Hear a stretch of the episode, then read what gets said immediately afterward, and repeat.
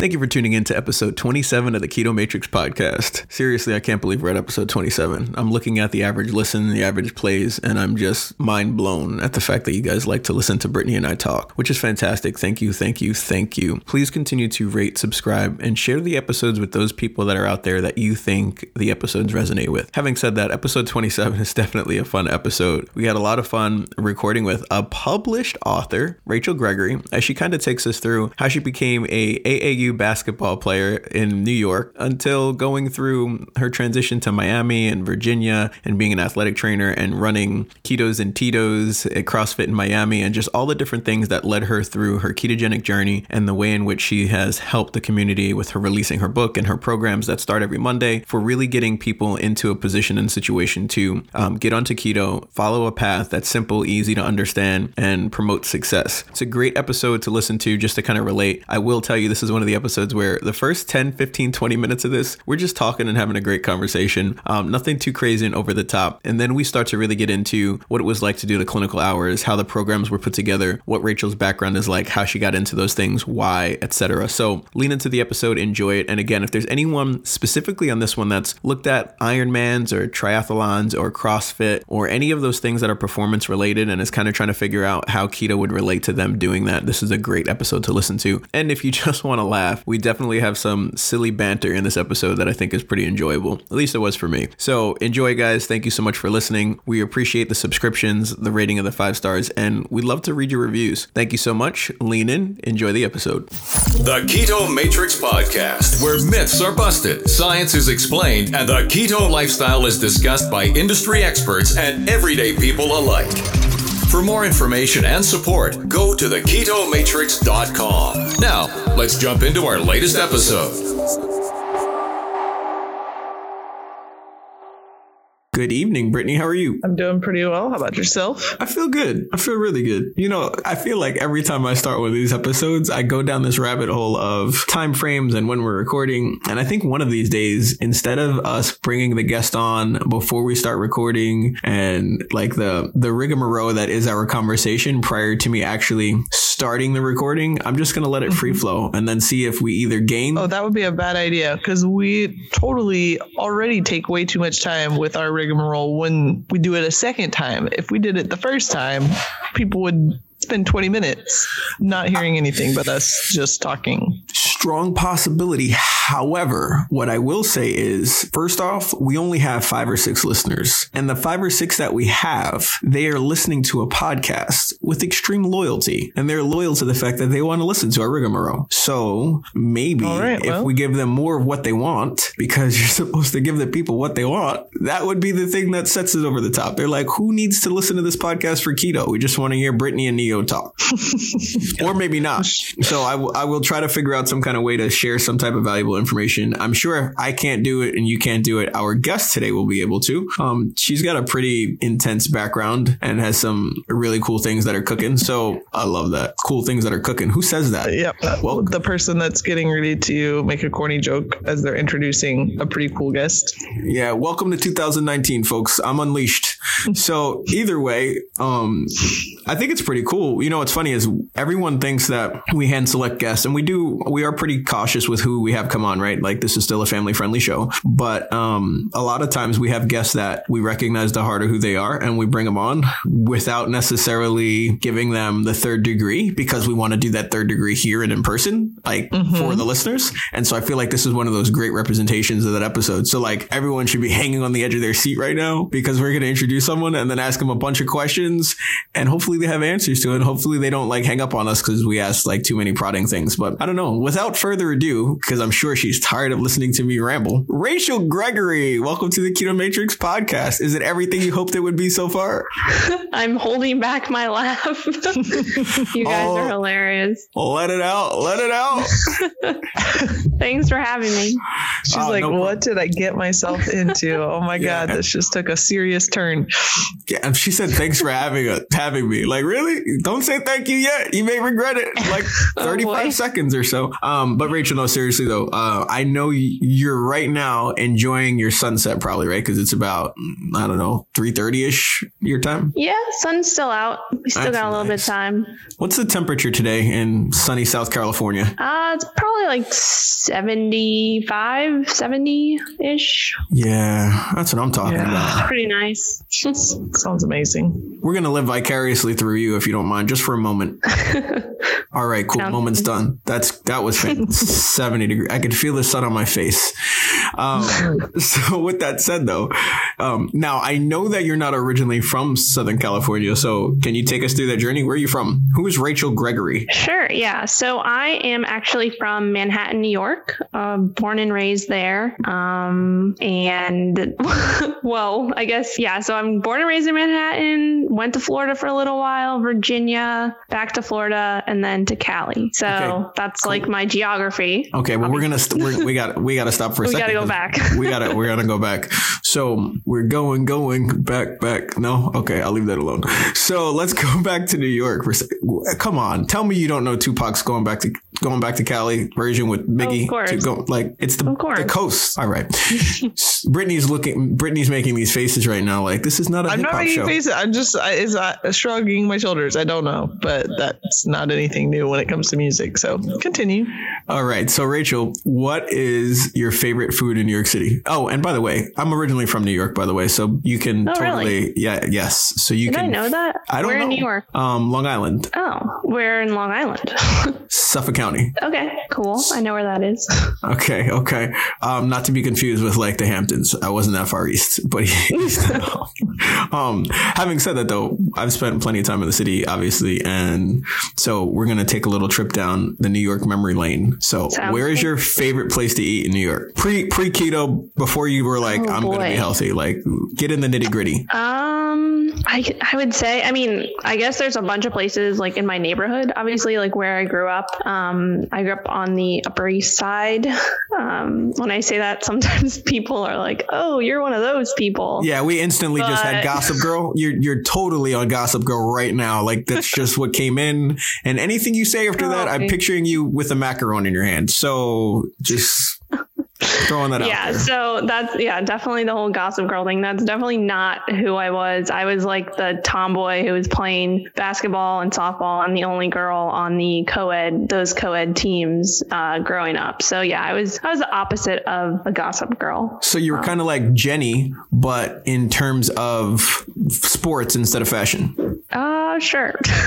No, maybe a little bit. uh, like Jenny, like J Lo. No, or- Jenny like Gossip Girl. We're listen. Stay with the Gossip Oh. Girl track. Oh. See, I didn't even watch Gossip Girl. That's how little I know about it.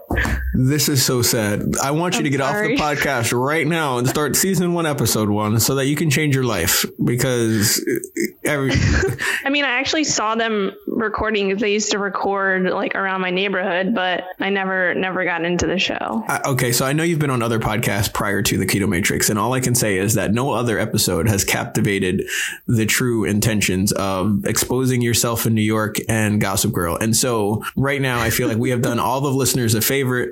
If they have not watched Gossip Girl, they should stop doing whatever they're doing right now, except listening to this podcast, and start watching Gossip Girl me and my wife are so into Gossip Girl that we literally will go to like a Starbucks and when they ask for our names, we will say we're Chuck and Blair.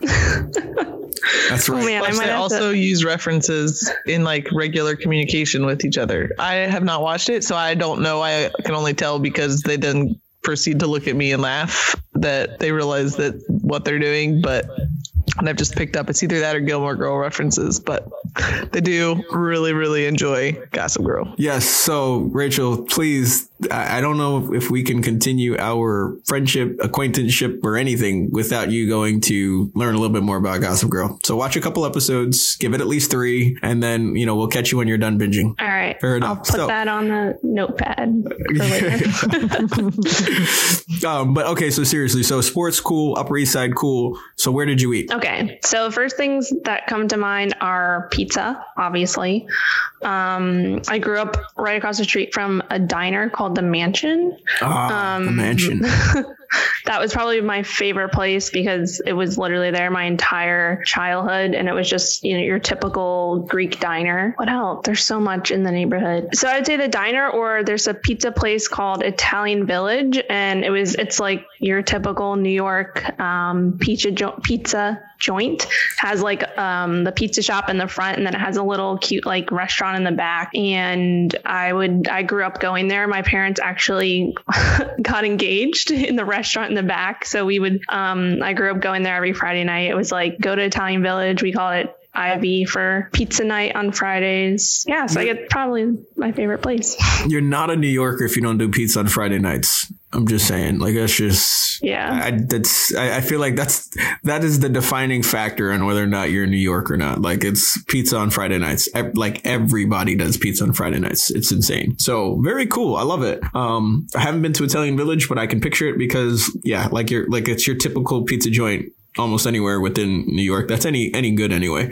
So cool, cool. So are you a pepperoni or a cheese type? Um, I actually like to get like some different stuff on it. So I would say probably cheese, but they had like meatball and sausage and even like buffalo chicken, which is getting a little crazy, but all that type of thing. Uh, when I did enjoy the pizza back in the day. Back in the day. All right. Okay, cool. So we have left New York and we moved to Florida. What part of Florida? I feel like your journey is so similar to mine because I went from New York to Florida myself. Yes, now I'm recalling we talked about this a few weeks ago. We did, we did. But so you went, you left from New York and you went to Florida. Yeah, so I went to uh, college at University of Miami. So I went to undergrad there, um, and I studied athletic training and sports medicine. I'm pausing if you have any questions there, or if I should move on to Virginia. No, no. So here's the thing. I'm just gonna rudely interrupt you in the middle of your conversation, so it won't matter. Like when the questions come up, I'm just gonna throw them out. So I mean, we can, if you'd like to, let's take a second and say, you know, you played sports, right? High school and all those great things. When you were playing sports in high school, is that where you initially got the bug to say, I want to do like athletic training and that aspect for majoring in college, or was it like a default?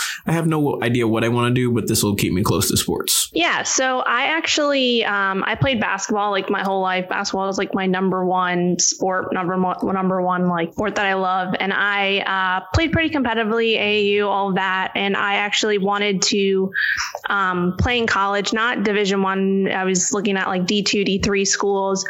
Um, I actually got injured my junior year of high school, and I was um, I missed my entire second season and then my entire AAU season, um, which was when that was like the time where you get like scouted and all of that. Um, I had to get surgery on my ankle, and I was in a cast for two months, and obviously couldn't play for a long time. So that kind of derailed me from um, you know kind of like the dream to play in college. So that's when I got more into like the injury side of things when I was recovering from my own injury. And um, I was thinking about, you know, applying to colleges obviously at that time. And I decided that I wanted to go to I wanted to go to college for athletic training. Like that's what I was looking for in a college and looking for in programs. And I came across the University of Miami. One of my teachers uh, went there, and they have like a really uh, great athletic training program. And so I applied early decision there, got in,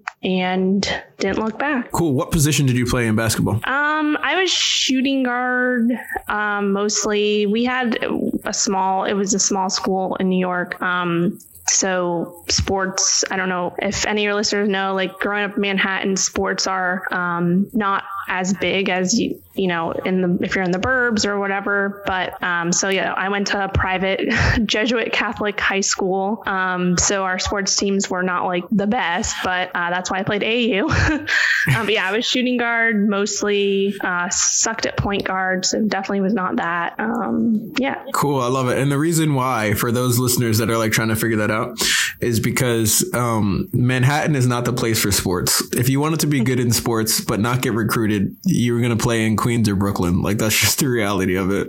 So yeah, or the for sure Um, but that's that's that's or totally AAU. cool. That's Yeah, where or- all or the AAU. exposure was. But okay, so you get injured. Um, what did you do to your ankle? Like how severe was it? Obviously, it was pretty severe for the time frame. It sounded like it, it took to heal and go through recovery? Yeah, so I had like a little um there was like a little piece of bone that chipped off inside my ankle and it was kind of like I actually went up for a layup and came down and just completely like rolled it. You know, like when you've seen those videos, those like disgusting videos where they show like the person coming down and completely rolling their ankle. Uh, that's what I did. So a little piece of the bone chipped off, and they had to uh, remove that. And I couldn't weight bear for uh, it was like six to eight weeks, so I had to be in like a cast and all that stuff. Um, yeah, it was fun times. Oh yeah, fun times. That sounds like way too much fun for me. I'm sitting here thinking about the last time I had a, a bone chip they removed from my knee. I've had five knee surgeries, by the way. So oh, um, yeah. So when I talk about like recovery, like I'm I'm so there. But um, yeah, that sucks, man. That's never that's never fun, and it's never as as easy to recover as one may assume or hope. You know, what's funny is that we have somebody else on that played basketball in a small town that was involved in extracurricular things. Uh, I don't know if you've had a chance to meet Brittney. Brittney, how are you? I'm good um, I was just listening. It's it's always interesting to me. So many people um, that want to do athletic training generally have some sort of pretty significant uh, recovery period. That like there's almost always a pretty major uh, injury for girls. Normally it's a knee, just because our knees are awesome and our mechanics are not normally great. But um, what position did you that, play, Brittney? I was a power forward or a center. I uh, I'm six foot, so I was like, just by default. You were a two guard. What are you talking about? Um, that was in college when I started playing pickup ball with all the guys because then I was a shrimp, but I had to learn how to shoot a three point shot much better than I ever did in high school or college. It's fantastic. I, I, love it. All right, so we're round robin. People are gonna be like, when are they gonna start talking about keto? Don't worry, guys, it's coming. Um, so Rachel, who's your favorite today in the NBA as far as players? NBA. So I don't watch the NBA that much. I watch college more, but definitely one of my favorite players has always been Stephen Curry. Um, and I don't know, did you see the game last night at all? Rachel, I'm about to disconnect this podcast right now. I'm gonna, well, I don't have any control on it, but I was say I would keep it going because I could have given the same exact answer that you just gave, except for I did not see the game last night. Um, I did not see the game last night. I shouldn't. Say, I'm not. I'm not trying to bash Stephen Curry. I'm just. Yes, you are. I'm not. I'm not. I just. You don't like him? It's not that I don't like him. I first off, I'm gonna tell you right now. If he doesn't keep his mouth guard in his mouth, it drives me. it drives me absolutely insane. Well, you need to go back and watch last night's game. I'm sure there's some memes all over Twitter about it, but he took like I was like dying laughing for five minutes because he had um, a breakaway layup and or dunk or whatever, and he completely like fell on his butt. And I was going to say the other word, but I don't know if this is censored or not. So but yeah, family friendly, his, family friendly. yes, he fell on his his behind and uh, completely missed the wide open dunk. And then they got the ball back, and someone threw it to him, and then he completely airballed a three pointer. Oh man! And it was just like I was just like dying laughing the whole time. I had to replay it for my roommate. Um, but yeah, you should oh, definitely look it up because it's probably a meme right now. Oh my gosh. Everywhere. That is absolutely lovely. For that reason, we are we will continue recording. I love that. That's that's great. Um, I don't have a dislike for him. I would I would have to say that it is what it is. Okay, so you said you talk more college or you watch more college. Who's your? I I, I, feel like I know who you're gonna say because if you say anybody other than this individual, I don't even know where you're watching. But who's your favorite college player right now? I don't really have a favorite right now, to be honest. I mean, I've kind of been slacking on watching anything lately in the past past few uh, years. um, yeah, I don't have like a favorite college player right now. Okay, have you been have you been watching the Blue Devils by chance? Uh, not really, honestly. Haven't been watching much of anything this season. A few games here and there. All right, so this is what I'm going to help you right now because I feel like you need to, with beyond a shadow of a doubt, just because I haven't seen someone play um, this intensely and have this much impact in a game. I feel like I, I, I can't even think of when. Um, I'm really like sitting here trying to go back through. It's it's he's one of those players that when you watch him, you just instantly know that he is going to be a star in the NBA, right? So hmm. I put it this way: I feel like if I didn't say his name, you would think to yourself, "Okay, I'm gonna watch. I'll just watch a game," and literally within like two seconds, you'd be like, "Oh my goodness!" Like, well, listen, while you're looking that up, I just watched the 10 second clip of Steph Curry last night, and oh my goodness. Hilarious. Oh yeah, that's just like I feel so not just because I like Steph Curry, but in general that is oh, that was a rough rough little period of time. Yeah, but like afterwards he was just like laughing it off and he was like, "Well. I'm still awesome, so whatever." I, I guess. But either way, um, okay, so either way, we digress. So you went to Florida, you went to Miami. My sister went there, by the way. So um, I'm partial to the Canes. Um, and then you found your way from how long were you in Florida? Like that whole time frame? Obviously, at least four years. Yeah, so I'll give you kind of like a little bit of how I got into nutrition. So I went to Miami and I was studying athletic training and I loved it. Um, I picked up triathlons when I went there. Uh, my freshman year, I was missing like when I got there, like a month in, I didn't really have like a sport that I was doing, and they didn't have um, intramural basketball till the spring. So I actually was just like in the freshman dorm that, you know, they have those bulletin boards where it like shows the different club sports and stuff like that. And I just went and looked at one day and saw like an advertisement for the triathlon team. And I was like, all right, well, I need a challenge. So I'll just try this out. Um, and it turned into joining the club team and doing triathlons for the entire time I was there for the four years. Um, What distances? Like sprint, Olympic? yeah, so we did we did sprints and Olympics. Um, the Olympic distance was that that was like the collegiate distance also. So like when we competed Okay. against other schools, um, the collegiate distance was um, that's what we competed distance. in. And then I did um, train for a half Ironman, and that's another injury that I um, had. I had compartment syndrome in both of my legs, exertional compartment syndrome from a host of different things that all stemmed from overtraining. Um, but that's like a whole other story. I don't know if you want to get into that. Let's do it. Let's do it. No, I want to hear it. I, listen, so for for me, here's the biggest thing, right? Like, and listeners know this for the most part. So, um, I train police and military canines. Um, I have gone through a ton of injuries, and one of the things, if people were to ask me, what are the one of the things I love the most about keto, um, other than the weight loss benefits, other than the amazing aspects of neurological function and improvements,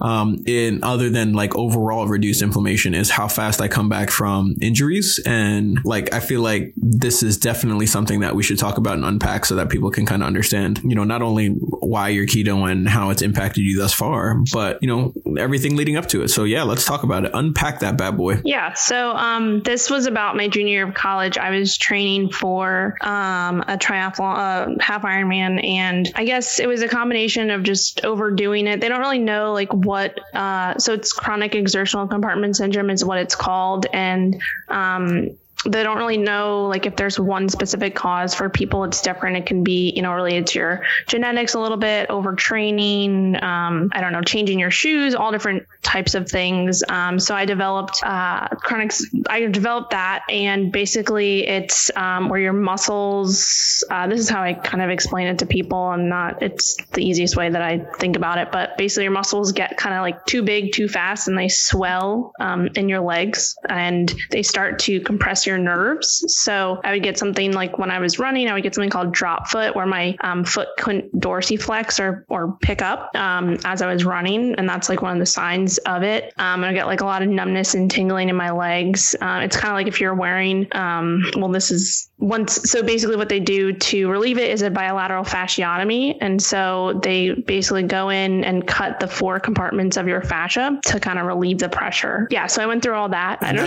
do you have And any that, questions. and that felt that so felt great. you were not able to yeah i can only imagine um and so did that end your like aspiration to do a half ironman or just postpone it So yeah, so I never actually did a half Ironman. Um, this was junior year, so it was the end of my junior year, and so I was out um, for a while um, all that summer, and then I um, recovered pretty well. Um, at this point, I wasn't keto. Um, I was pretty paleo. Um, at that point, um, but yeah, I recovered and then I was able to do uh, get back into the season for my senior year and do you know the uh, Olympic and collegiate distances.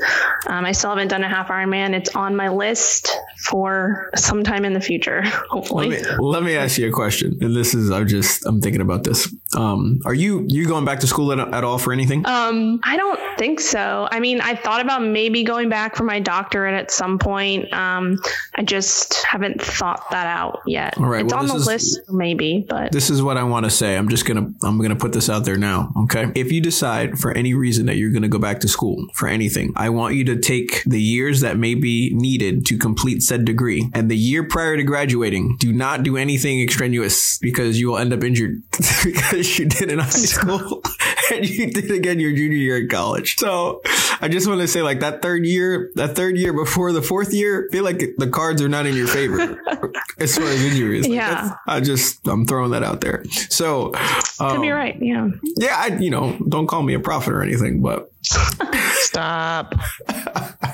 That's an inside joke. It's cr- I'm crazy. Um, I've probably said that like three or four podcasts now. Um, but okay, cool. So you've you've gone through those things. You haven't done the Ironman, and I just want to let you know right now. You're on the episode. We're talking to you, and so that is going to lead to me wanting to push you as an individual. And so I'm going to be pushing to find out when that date is that you're going to do not a half, but a full Ironman. Oh, I don't know about that one. Oh, it's not even a real thing. Like to go from a half to push to a full is not even like a realistic. I mean, I'm not saying that she cannot do that, but that's not like a realistic push. Be like, oh, you know what? Let's do a half. Oh, let's just go ahead and go to the full. That's totally different. It's like no, no, no. double everything. I mean, it, Yes. like training for a full Ironman is truly a full time job to do it correctly, um, to avoid injury. so. For I mean, sure. this is what I'm saying. I am she may have saying- other life aspirations. For sure. I listen, we all have a ton of aspirations, life and otherwise. But what I'm saying is we're You like to going push people into things that they don't actually want to do, is what you're saying. It, that is a little bit, a little bit of that. Yep. So Yep. I'm gonna pull it. Just I'm gonna making sure we're self aware. we're gonna get you real uncomfortable after the half Ironman. Then we will work towards the full Ironman, and I will do that by positively encouraging you throughout it. All right. Oh my gosh, you're ridiculous. Noted. Okay, moving on. Oh, that means I, I feel like I when Brittney says stuff like moving on, I feel like I get a buzzer hit, and I'm like, that's it. We gotta go to- the next stage of the game is up because that that stage has been failed. So as you kind of get you got through, obviously looking at the training for those things. When did you start to really look into you know changing from a Paleolithic aspect to something else um, in kind of helping prepare for, or what was the the stimulus that started you looking, you know, kind of differently at your carb intake and the whole food approach to everything else? Yeah, so like during that junior year of college, I started getting a lot more into nutrition. Um, I was, and this was before my, just before my injury, just like in the beginning of junior year. Um, I was loving athletic training. Athletic training was awesome. I met a lot of people. Um, it was very rigorous. Um, you have to do like over a thousand clinical hours on top of school, on top of everything else. Um, so it was a lot, but I loved it. Um, I started getting more into nutrition and I knew that um, I wanted to pursue nutrition further. So I decided to look into grad schools where I could um, work as an athletic trainer and get my um, master's degree in nutrition. And I found James Madison University in Virginia. Um, they had a program that fit, that aligned with exactly what I was looking for. It was a, uh master's in nutrition and exercise physiology, um, mostly what- nutrition. Oh, sorry. No, no, you're good. Um, you know, I think I know so often, especially for myself, when you know I'm talking about like things I've accomplished or things that I've gone through, um, I tend to gloss over some of the most detailed aspects of what made whatever certification so important. So I want to kind of back up a little bit when you're talking about the thousand clinical hours, which a, a thousand hours of anything is a lot. But what did what did your clinicals look like? How did that work? I feel like people can look at your background and see your certifications, and you can tell them that you went through X Y Z process to get there. But um, can you un- kind of unpack like what a clinical looks like? What were your what were you graded on to go through the clinical hours? Like what was that process like? Yeah, so for the clinical hours for athletic training, it was basically from my sophomore year until the end of my senior year. Um, we worked as uh, student athletic trainers with um, all the sports teams. So we did rotations every semester um, with all the sports teams. And Then we also did a rotation in the hospital. So every day we would go um, down to the uh, Miami Hospital and uh, work in the orthopedic department with the athletic trainers there. Um, so yeah, it was basically just every day um, after we get out of class or usually before. So waking up, you know, at 4 a.m., being there before practice, um, setting up for practice, all that type of thing. Um, and then mostly just injury prevention, um, PT, all, all that type of thing. Um, and just working with different teams and doing that for three years straight, basically. So, so let's let's just and again, uh, I I hope people are like centered and listening and leaning in on the things that you just said because you're at University of Miami, right in Florida. So they're a Division One school with an extremely important sports program. Granted, some sports they're better than others, but you're still seeing a very diverse group of athletes on a regular basis where you're you know intricately involved in their success as an athlete um, from pretty much comprehensively, right? Because I'm sure that they have specific nutrition programs that they're running for their students, um, especially when you know coinciding coinciding with whether it's injury prevention, injury you know recovery, etc. And you're like front seat view for all of this, right? Yeah, yeah, for sure. And um, it wasn't until like I realized I started getting more into nutrition myself that I was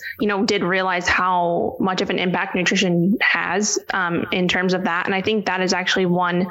I think it's gotten a lot better in recent years, but I think back like when I was when I was at Miami, nutrition was not, um, especially for the athletes, it wasn't something that was uh, you know, explained a lot and all of that. It was more of just making sure they were eating enough, especially like the football players, like eat as much as you can, you know, go to the food food hall, food court, whatever, and just eat as much as you can. Um, you know, chugging uh, what's it called, muscle milk after everything. And it, for those athletes, like yes, there may be a time and place, but um, I think the nutrition was definitely um, the education behind it was definitely lacking for um, a lot of a lot of the athletes there. I'm hoping it's gotten a lot better, um, but when I was there, it wasn't wasn't that great. Cool. Um, and I will say I've had I've had a few uh, collegiate football players that have looked to go keto and making that transition, and it's one of the hardest things for them um, on season is trying to make that transition, knowing that they're going to be stopping at whatever buffet the bus stops at, that they're going to mm-hmm. be like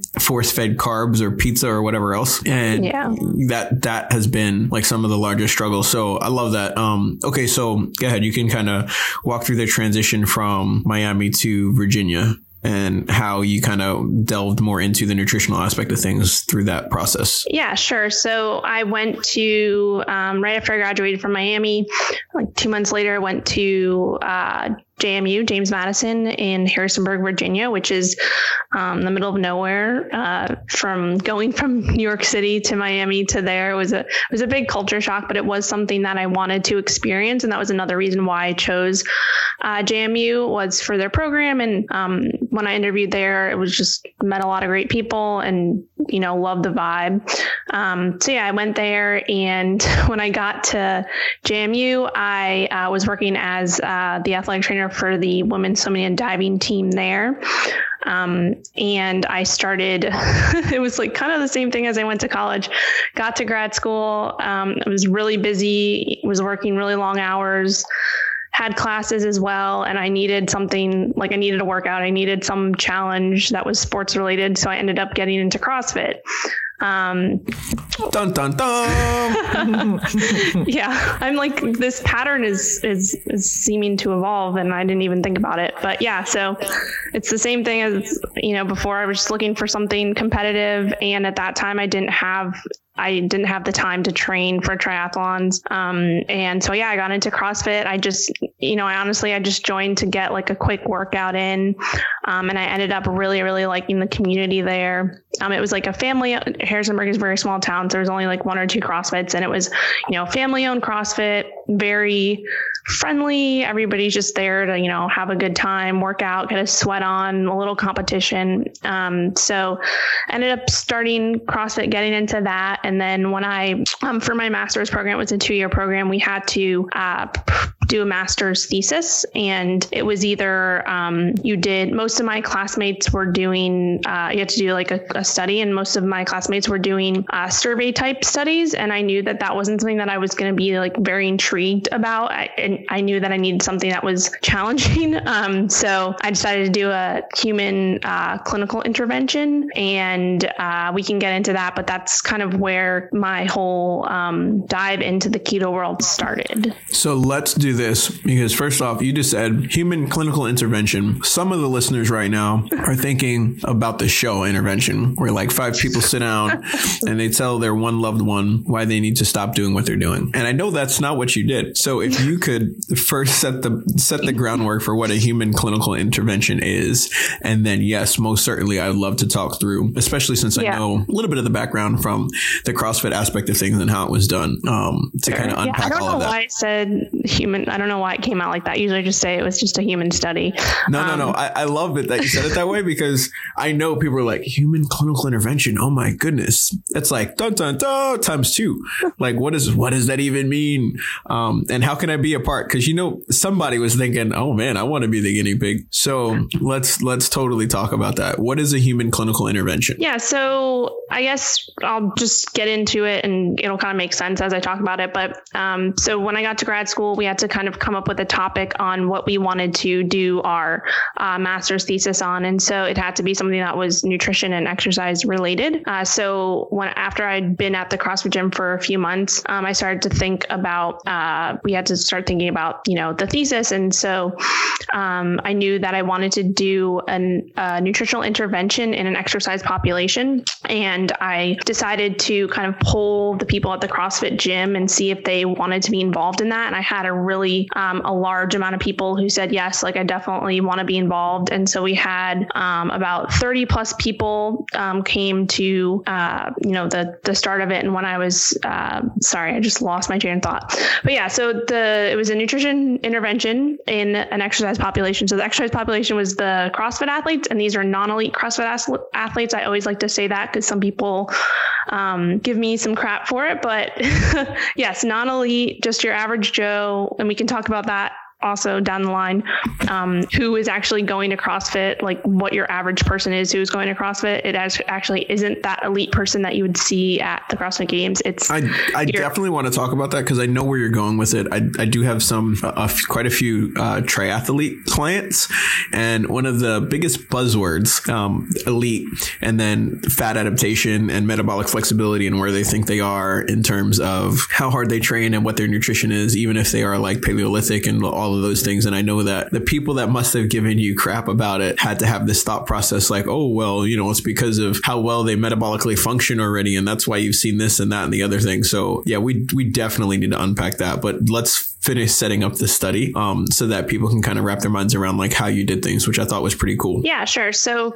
um, so I had my exercise population, and then I needed to figure out what type of nutritional intervention I wanted to do. And so I started um, diving into the literature. My advisor, he told me, you know, pick something, pick a subject that you don't know much about because you're going to be doing this for the next two years and researching it, and also find something that's um, like that's missing in you know your literature. So you do your whole literature review, you just dive into all the research, what's out there, um, you kind of want to fill in the gap. So find something that's not there to do it, so you can be you know unique and different. Um, so I came across originally I thought I was going to do some type of paleo intervention, and at that point I was kind of just sick of researching all paleo stuff, and there wasn't really like a specific thing that I that I wanted to focus on. And then I don't remember exactly how I came across keto, but I do know that I came across uh, Jimmy Moore's book, uh, Low Carb uh, Cla- keto clarity, sorry, and ordered it on Amazon, read it in like one day, and I was just like fascinated by everything. Um, and at that point, I hadn't even, you know, learned anything about keto before. Um, so yeah, I just dove back into literature and I decided, okay, I'm going to do uh, ketogenic intervention in a CrossFit population because there's nothing out there on that. And that's what we did. So I can get into the details if you Yeah, want. can let's yeah let's break down a little bit about okay. So I know you had you know two different populations. How many? What was the the mix up between like men and women, and how did you decide what their nutritional intervention was going to look like? And then you know how often was the upkeep? How were you explaining the nutrition? How did you walk them through starting keto? All of those things. Yeah, sure. So, um, I guess one thing I didn't mention is one of the reasons why I did choose keto and why I thought it was super cool was that um, it was the only uh, diet intervention that I found that you can actually measure um, a substance in the person, obviously ketones, and actually see if they're adhering to the protocol. So rather than um, just trusting them for their food logs, or um, we know that the scale is you know, it can be helpful, but also can be not helpful at times. So yeah, so that's why that was like my one thing. Oh, this is really cool. I can actually see week to week if they're actually following this protocol. By um, at that point, we had only we're we're only able to test their urine. We weren't able to test their blood because we didn't have the funding for it. Um, but we did use a, spe- a special machine that actually spit out the number of um, ketones they were producing in their urine. So it was a little bit more controlled than just like looking at the color. Um, but I can talk about that.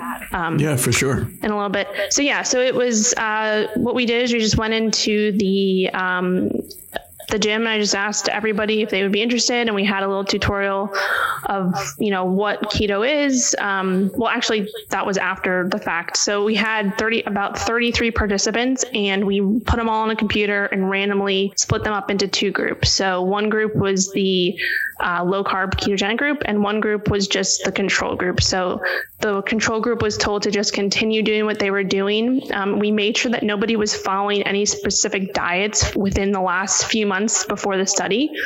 Um, so the, the control group was just your standard American, just kind of doing what they were doing. And then the other group was the, the keto group. So um, it was a six week study and we did pre and post measurements, both nutrition, um, sorry, both body composition and uh, um, performance. So we tested different performance performance metrics and then we tested uh, DEXA scan pre and post. Um, and then throughout the study, I tested their um, for so for six weeks. Uh, every Friday night, I would go to the gym and collect 30 urine samples. Um, so that was fun. But yeah, so we tested their urine. Um, they would, we put, literally put like a cooler in the bathroom and had them pee in cups every Friday. And I went and collected those, brought them back to the lab, and spent a few hours every Friday night just testing uh, urine. So that was fun. Um, yeah. So we and we did them for both groups because we wanted to make sure that the control group, for some reason, like wasn't trying to follow the keto diet or anything like that. We wanted to make sure that the, the, keto group was doing what they were supposed to be doing. Can we just pause for a minute and ha- and hand clap your dedication to collect 30 urine samples? For any kind of study because I'm out. Like I'm already done. And doing it on a Friday night, like to boot, I'm like, that's yeah. And I mean, I mean, I can yeah. I can guarantee you weren't going to dr- drink beer after that. Yeah, I mean, I didn't really have a life at all those two years in grad school anyway, so it was just you know add to it, whatever. Um, but no, I mean, it was totally worth it in the end. Um, Man, okay, so I, I, I, yeah, I don't think you could have a life collecting 30 urine samples on Friday nights. I feel like, uh, yeah, that wasn't going to work out, but I love it. Okay, so what did what were the results? Like, how was everything coming out? Yeah, sure. So and th- so throughout the study, we also um, took food logs every uh, every two weeks. We did three day food logs just to you know look at their food intake, and we put those in like a special. Um, it was kind of like a My Fitness Pal on crack, where it basically like spit out all the nutrition, everything. It was like a super high tech thing. Um, so we knew we we had all that, and obviously there was limitations to that because it was just you know self reporting. But um, so yeah, at the end of the study, uh, six weeks after six weeks, the uh, ketogenic diet group um, on average average lost a significant amount of body fat, body weight, um, and fat mass. And then they were able to maintain uh, their lean muscle mass or their muscle mass um, to the same degree that the control group was. And the control group lost, um, they didn't lose any body fat. They actually gained a little bit of weight on average. Um, and then, and that was body composition wise. And then in terms of performance, um, both groups over the six weeks increased performance to the same uh, significance. So they both increased their performance over the six weeks, which is obviously if you're doing six weeks of CrossFit, you'd like to increase your performance. Um, but we wanted yeah, to make sure that yeah. And so the the basically the hypothesis of this study is that we wanted to see if the ketogenic diet group could lose a significant amount of body fat without compromising their performance or their muscle. And it actually came true. And um, I was surprised because I had like I going into the study, I had no idea like what the outcome was going to be, which is which you should do going into a study, um, but I really had no idea. Um, and my advisor had no idea either. He um, he was kind of very skeptical about it at for he's the um, the head of the dietetics program at JMU, and he was very skeptical skeptical of it at first, and, and to the point where we actually had to run the data a few more times to make sure that it was actually accurate because he was just like confused. Um, so yeah, that was pretty cool. But um, yeah, those are the main results after after the six weeks. My key takeaway on all this stuff is that basically you have all these people that are like just grand scheming I don't understand. Keto can't possibly help you build muscle or perform better or any of the other misnomers that are out there. And I think that easily, I mean, that, that's a perfect example of the fact that you can and, and the worst time because the first six weeks of keto sucks. Like I'm just. That's what I was actually really interested to hear what the performance side was going to be because it was only six weeks. I was like, that's potentially could have almost skewed it. Um, obviously, mm-hmm. you didn't know that at the time. Um, but thinking back to when I transitioned onto keto, I was like, oh, those first six weeks were a little bit rough. Um, yeah. Did they do any sort of, uh, like, did they just eat a ketogenic diet or did you guys use any sort of supplements or anything? Yeah. So that's also something I forgot to mention. So before the study even happened, like, I obviously got into keto myself and started, you know, trying it on myself. And I had some time before the study was actually going to go on to test myself and test different things. And, you know, like a lot of people do, I started out and I was doing very low carb, but very low fat at the same time. Uh, I was still, you know, going to CrossFit four or five days a week. So I was feeling like crap. Um, I was like, all right, well, this sucks. I need to figure some, I need to like try other things. So I continued to do research, um, started looking more into like the electrolytes, started, you know, getting up on that and making sure I was doing that, making sure I was just eating enough um, protein as well. So that's something else we can talk about. Um, so yeah, so I basically had like a few months to test myself. It was like six months to to really get in get in on it on myself and um, all of that before the study even happened. So going into the study, I think that's one thing that I wanted to you know educate these people as much as possible before they even started. So the keto group, I educated like I gave them a packet that basically laid it out like what you need to focus on doing. So electrolytes, um, I explained that you know the first week definitely they're going to have lower energy and their workouts aren't going to be as great as they normally would, but to kind of push through it the first week, week and a half. Um, and a lot of them noticed, you know, that that lower motivation, that lower energy, and um, you know, keeping up on with the electrolytes, keeping up with the calories, especially in the beginning, um, was super important. And I pushed and I pushed for that. And I think that's something that when people start, you know, some specific diet or and as well as an exercise program at the same time and they're not educated on especially keto if they're not educated on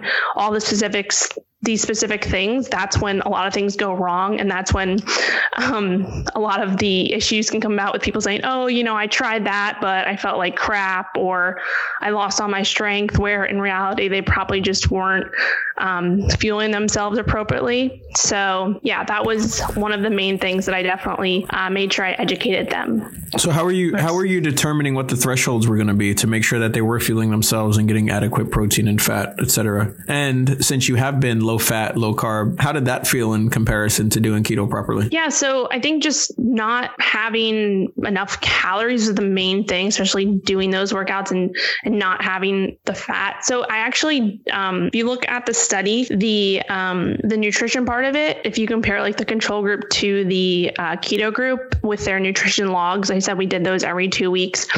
Um, we kind of averaged them out and looked at them, and so there was no significant difference between protein intake between between the groups, but there was obviously a significant difference um, between fat and carbs. So the keto group was obviously uh, very low in carbs, higher in fat then the and the control group was the opposite, so higher in carbs, lower in fat, um, and protein was up about the same. And I didn't really, at this point, um, I didn't really worry too much about protein. And also, I told like a lot of the participants, I didn't have them track macros very specifically.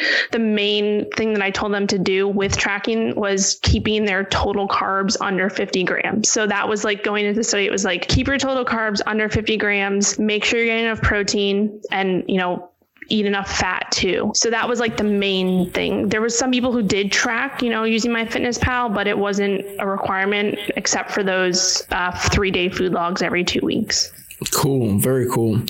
Okay, so how with with all of that information that you received from them, how did that impact what you were doing with yourself? Um, so at this point, I was pretty uh, like far into it myself. I was doing myself. I was pretty i think i was pretty adapted by that point. Like i said it was i had like a good six months to test it on myself and i started noticing differences in myself especially with like recovery aspects of it. I didn't i wasn't doing it much for like weight loss um, but the mental clarity and the mental focus and all of that was i definitely felt that. Um, and then also the recovery part of it. I remember i always remember this um, just with crossfit there's a lot of like jump roping and stuff like that. And I did, uh, with my uh, history of compartment syndrome, when I did start CrossFit, I was I did have issues with a lot of the jumping because um, my legs would swell up a lot after doing a lot of jumping, like box jumps or you know double unders, which are just jump roping. Um, yeah. And so when I did start keto, I did notice that I had uh, a lot less swelling in my legs when I was doing that. Um, so that was one thing that I noticed. Um, and then also just the mental performance, clarity, all of that, those benefits outside of um, the performance was something that I uh, really obviously enjoyed. Yeah. Um, so I don't. I mean, like, so here's the thing, Rachel. I need to have you back on the, the podcast, but I love that we unpacked all of this stuff. But I also want to make sure that I can give credit where credit's due and really showcase and kind of highlight some of the things that you're doing because you know, at the end of the day, if we look at your journey from, you know, the, the tomboy slash tom girl in high school, playing sports, getting injured, going to college to do the very thing that helped you recover in high school, to then passing that information on, to then collecting 30 samples of urine every Friday um, with this clinical setup, you know, I feel like a lot of times people can glaze over the details, not only in you sharing them, but in listening to, I mean, we're, we're almost at, we're basically at you know a decade of you taking the time dedicated to athletic nutrition performance and then tying the nutrition aspect into the synergy that is putting them together.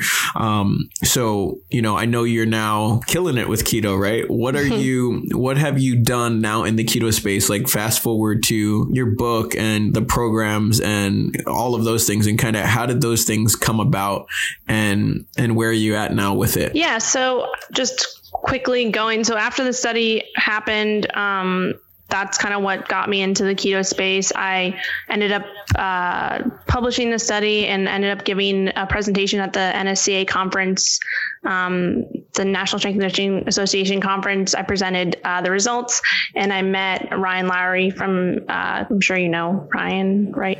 Yes, Dr. Ryan Lowery. Every, yes. Everyone knows Dr. Ryan Lowery. so I met him and he's actually who um, we became really good friends. And um, that's really where you know I was just following you know along with his journey and started to get more into it. And then um, I got a job as a nutrition scientist at a supplement company in West Palm Beach. Didn't really uh, love what I was doing there. It wasn't really fulfilling to me. I was getting a lot more into like the whole keto world, and it was starting to you know evolve. Um, and so yeah, I uh, moved back to Florida, and I actually joined another CrossFit gym there. And I was I was keto then, and I was talking to everybody about it, and they were were all everybody was asking me questions, and so I ended up doing a seminar at that CrossFit gym, and that's where my 21 day uh, keto ja- challenge was born, basically.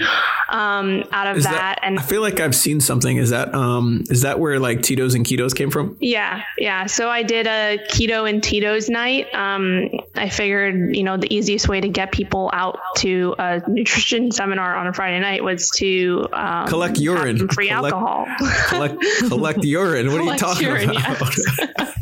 yeah, that was the second second thought. Right. Um, but yeah, so we had we called it ketos and Tito's night, and then after I did the the uh, seminar, people were like, "All right, where where do I start?" And so I was like, "Oh, well, let's do a challenge." And so I ended up putting together this whole 21 day program that has evolved into. Um, it's still my online program, so it's something that people can join every Monday, and I um, I've been I've added to it and I've added so many different things over the past few years. Um, and it's like basically a different topic you learn every single day. Um, and you get the whole community aspect of it. Um, and then so that involved and that evolved into writing a book that is um, it doesn't really replace the online challenge, but it's more of uh, looking at more of the uh, recipes. Obviously, it's it's a, it's a book that has over 100 recipes, but then it also has um, looking at keto as a, the whole lifestyle and um, really geared towards if weight loss is your goal, but not just looking at the whole nutrition part of it, um, but also looking at the you know the men- men- mental part of it, um, mindset, exercise. Um, stress management, sleep, all of those little things that play into um, you know, getting healthier and losing weight if that is the goal. So yeah, okay, that's, that's yeah, um, you know, you're you're absolutely good, Rachel. I there's so much I want to unpack for that because I feel like again, right, like the the devil's in the details, and I don't think people realize just how much it takes to do, go through that. So like coming up with a 21 day program um, where people are one interested, right? So you you're telling me you wanted to get people there, and so you did Tito's and ketos, and people came out for the alcohol, and I'm thinking to myself, now you have to teach a room full of drunk people um, why this is going to be beneficial to their performance, and so, and CrossFitters who completely asked like it was definitely so I set myself breed. up for it's a different breed with the Yeah. CrossFitters. yeah. So it I'm was a saying, very uh, interesting night. yeah, I'm like you you pack the deck on that one. So so you go through all of this. You you you decide to stick to it. I mean, um, your I your tenacity to go through all of these different things that you've mentioned to get you to this this place now. Um, you know, even working with the supplement company, that had to be, especially with m- the more and more you've learned and gone through nutrition. Working at the supplement company had to be mind numbing. Um, uh, I I can only imagine. Yeah, but so kind of going through all that stuff and creating this program. What's your heart behind it? Like, why? I mean, li- literally, like, why? So for me, when I started doing, so I've like since college, I've always been, you know, into nutrition and like when I got to college, but always I've been someone who's been, you know, um, kind of on those like yo-yo diet things and all of that. And I was never like super overweight, but I went through a lot of periods of time where I was just like not comfortable with my own body. And so I would try, you know, every diet under the sun. And so I really became um, obsessed with food and with what I was eating. And when I started, even, you know, going through paleo, it was still like that. It got a little bit better with that, but still um, not not as much freedom as I would when I when I started doing keto and started realizing that I wasn't thinking about food every few hours. I wasn't having to spend um, five hours on Sundays meal prepping for the week to make sure that I was eating, you know, my three meal my sorry my meals every three hours and all of that type of thing. And so um, and then just like the mental clarity and that those benefits like the mental performance and the recovery too, and just all of these different benefits that were kind of adding up. Um, for myself. And then when i saw when i started telling other people about it and started seeing um, their successes that's what kind of just propelled me to continue doing it and and why i continue um, trying to you know help people with it uh, today. So that's probably my my why i guess No, I mean, listen, that's that's great. I don't, you know, I feel like I don't know. We've done twenty. We probably have out twenty two episodes, but I mean, we've recorded probably closer to twenty six or twenty seven at this point. And um, you know, as I talk to all these different people that have come in the keto space, and then all the people that I've talked to, having never recorded a podcast with, I just think it's so it's so interesting. Um, those that are of like minds, which many of us are. Um, you know, we have our own personal story about how keto has impacted us that has just turned into this purposeful passion to help explain and impact those those others in our lives, whether it be our immediate family or you know those beyond, to experience this thing that is amazing. It's almost like I don't know. I envision Superman, you know, realizing he could finally fly, and then trying to tell other people and show them how they they could unlock that same power. You know, um, which I think is is cool. I think is awesome, and and it just goes to show with everything that you've put into getting to this place that you know it's you've walked it, you've done it, and people need to be able to lean in and and recognize that. I think that's you know actions always speak louder than words. We could record for three three hours. What if you just listen to the things that you've done in the space thus far and those you've connected with and things that you've put together? I mean, I can tell you right now, I know how it is coaching one on one to think about putting together a 21 day challenge for multiple people and presenting it and then having them check in and follow through and go through that stuff. That's, that's a lot. Um, you learn a lot about yourself and a lot about a lot of other people that have a lot of different backgrounds that, you know, just leads to exponential experience. So kudos for that. Hats off. Thanks. Yeah, um, for sure. Yeah. I mean, I know you can't toot your own horn, but I'm, I'm telling you, like, I recognize that that's, that's freaking huge. You know, what makes, what makes me wonder, and I'm only going to touch on this briefly because I want to do another episode about it. Uh, and I'll probably bring you and Danny on to have this episode to, to have that conversation. But at the end of the day, with people as dedicated to this as you are, right, with the information and feedback you have, why is it do you think that there's still so much? This is a super loaded question, by the way. and Brittney, you can feel free to jump in and cut cut the ice with this one. But um, mm-hmm. why do you think there's still so much misinformation out there? Because clearly there are people that are in this space that have the knowledge and insight, and yet there's still so many people that are so lost. I think it's because there's so, like you said, there's so many different things out there, and um, like someone could, you know, be listening to a commercial or you know, come, listening to a podcast or something, or just come up on Google like something about you know how keto is bad for you, or they listen to Jillian Michaels or something like that, and then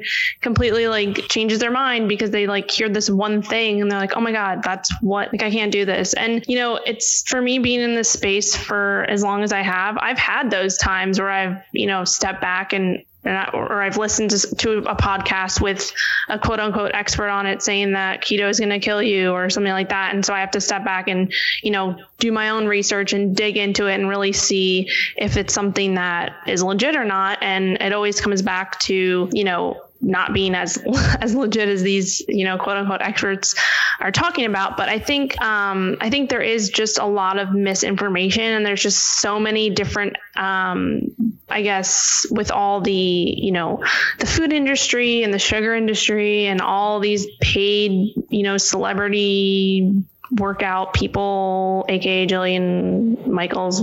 That's just something that she's just something someone who's coming to my head after all that stuff that happened last week.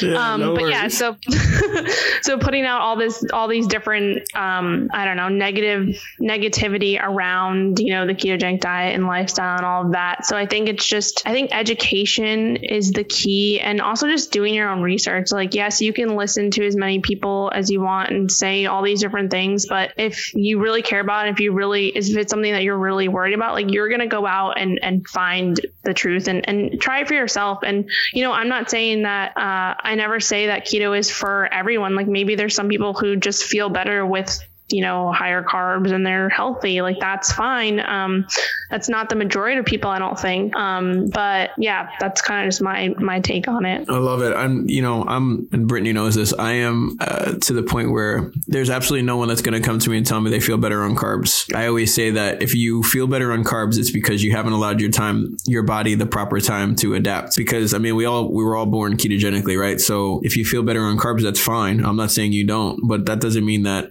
it does doesn't take a rough process to make the change and transition. And you've got to be willing to endure that because you're asking your body to go back to something that it hasn't been in such a long time. You know, it'd be like asking me to ride a skateboard. That's going to be super. I used yeah. to ride a skateboard and it was super comfortable. I loved it. It was great. But there's no way I'm going to hop on a skateboard today and have the same feeling that I would, you know, 20, yeah. 25 years ago. Wow, that's old.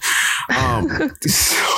Yeah. And I think it also just going back to the whole, I just want to touch on the whole CrossFit thing too. Like if you're um, comparing, like, we didn't really talk about this, but if you're comparing like a non elite CrossFitter, which is like 95% of the people going to your average CrossFit gym is not elite. They are your average Joe, average mom, dad, whatever, college student just looking to get a, a good workout in. And the majority want to, you know, look good and lose a little bit of body fat um, versus the more elite athletes who, yes, if you're someone who's doing CrossFit, you know, seven days a week, two workouts a day, three workouts workouts a day, which some elite CrossFit athletes do, you're probably going to need a little bit more carbs to fuel that high intensity.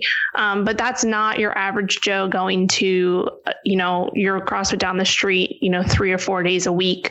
um, doing CrossFit for 30 to 45 minutes, the actual workout time. Um, so yeah, that's just something to put out there and and really ex- let people, you know, explain that. Because if you've never done CrossFit before, then you wouldn't realize that. And um, also with those elite CrossFitters, I do say that, you know, during off season is the perfect time to play around with a lower carb keto diet because you can, you know, transition your body in, into being able to maybe tap into that uh, metabolic flexibility a little bit and, and lower the carbs and use it strategically. Um, so I love it. I think that's great. Wait, just real quick though, because I know we talked about your average mom and dad what do you consider the elite? Um, I would say those who are, you know, going to regionals, going to the CrossFit Games, competing, um, you know, in in CrossFit competitions and working out six, seven days a week. Um, you know, one or two workouts a day versus, you know, just someone who's going to be and get a, you know, a good sweat on. And like for me, I'm by no means an elite CrossFitter at all. Like I'm one of those people who goes to, you know, get a good workout. I scale most of the workouts. Sometimes, you know, I don't even pick up a barbell. Some days, if I don't feel like it, I'll do. And that's one thing too. Like all CrossFit gyms, you can scale at. Like there's that's another thing that people are like I've never touched a barbell before. There's some people that are in classes that I'm in that don't even touch a, a barbell like ever. They just use a kettlebell or they scale down. And so there's always different you know versions and, and things that you can you can do. Um, if you're someone who's thinking about trying crossfit and you're you know intimidated by it there's the reason i always go back is for that family aspect of it and that community aspect and and that competition that you can't really get when you're just going to your average gym and you know working out. So. Cool. I like it. And for those of you that are listening that don't know what a barbell is it's a barbell it's Google it. that was a great explanation. I've never heard one better. Thank you, thank you. I want to make sure I gave him all the details. Look it up, Google it. That's the one thing I'll say. Google, you'll get all the information you need. But it's it's you know it's a bar. Put weights on the end. Go from there. There no there are no actual bells involved. None, none, none at all. Yes. Rachel, where can everybody find you? Um, I am killinitketo.com. Um, that's my website. There's no G after the killing. Uh, I have oh. to say that because a lot of people think there is. There's um, no G after the killing because you're straight gangster. yeah, exactly. Um, Upper East Upper East Side Gossip Girl gangster, exactly. um, no, but yeah, killinitketo.com and Killin' Keto on all uh, Instagram is probably the most uh, the platform I'm on the most, but then Facebook, Twitter, all that all that jazz. Oh man, I'm still laughing about the killing it no G Upper East Side gangster. That's Gossip Girl. Seriously, I love it. I absolutely love it. Okay, well, um, well, thank you so much for taking the time out and sharing all this information um, and your background and for what you're doing with, within the space of keto. Um, I really think that more people should recognize the time that you and, and many others in this industry have done and what they're continuing to do to drive things home. Uh, are you still doing your 21 day challenge or program? Yeah. So the 21 day online program um, is still happening. You can sign up every, the challenges start every Monday. So you can just sign up whenever you want. And there's a lot of people don't realize that if you do sign up for the online program, like you'll get access to me for those 21 days. So it's like email support for 21 days versus um, the book, which is obviously you, you, won't have access to ask me questions if you you bought the book. But the book and the challenge kind of go hand in hand. The book is more like the recipes and um, all that kind of stuff, and then the online challenge breaks it down um, into a lot more detail throughout uh, that 21 days. Um, do you mind sharing the price of that information? I will obviously provide links to the show notes, but do you mind providing just like pricing while we have you, just as far as like the breakdown between if they just went and bought the book, if they got the challenge, if they did both, um, and how that kind of shakes out, just so listeners know? Yeah. So the book, I believe right now on Amazon, the book is uh, discounted to fourteen twenty five, I think, on Amazon. Um, and then if you purchase the book, actually there is a secret discount inside the book to join the online challenge um, for all book owners. Um, so you got to get the book to be able to get the discount for that. But the the online challenge is currently um, uh, it's on sale right now, still on the New Year sale for seventy nine ninety nine. And again, that is um, a higher price because you do get three weeks of access to um, me with all your questions and um, guidance and all of that. So cool. So 14 and change for just a book, 79, and that's the book and the challenge. Uh, yeah, dude, yep. you guys need to. You guys also, if they are big into their Kindles, it's 6.99 for the book. Just saying. Oh, but yeah. it out there. But does it come with a code if you just get it on Kindle? Oh, I don't know about that. Uh, I think there is like an insert in the book. I don't know. My publisher did that, so that's a good question. I should probably know that. It's cool. Listen, guys, if you have questions on it, DM me or hit it up Rachel at Killing It Keto um, or or Brittney, and we will link and get it all together and taken care of for you. Um, Rachel, again, thank you so much. We completely appreciate you taking the time out and all that you're doing and the program itself. Um, oh, Brittney, thanks for anything having else? Me. Hey, listen, nope. cool. The only thing I, I ask of you now, Rachel, is please take some time out to binge Gossip Girl. All right. Definitely gonna do it. I need a new show, so. Well, there you go. Thank you guys so much. Have a great night. The Keto Matrix Podcast, where myths are busted, science is explained, and the keto lifestyle is discussed by industry experts and everyday people alike. For more information and support, go to theketomatrix.com.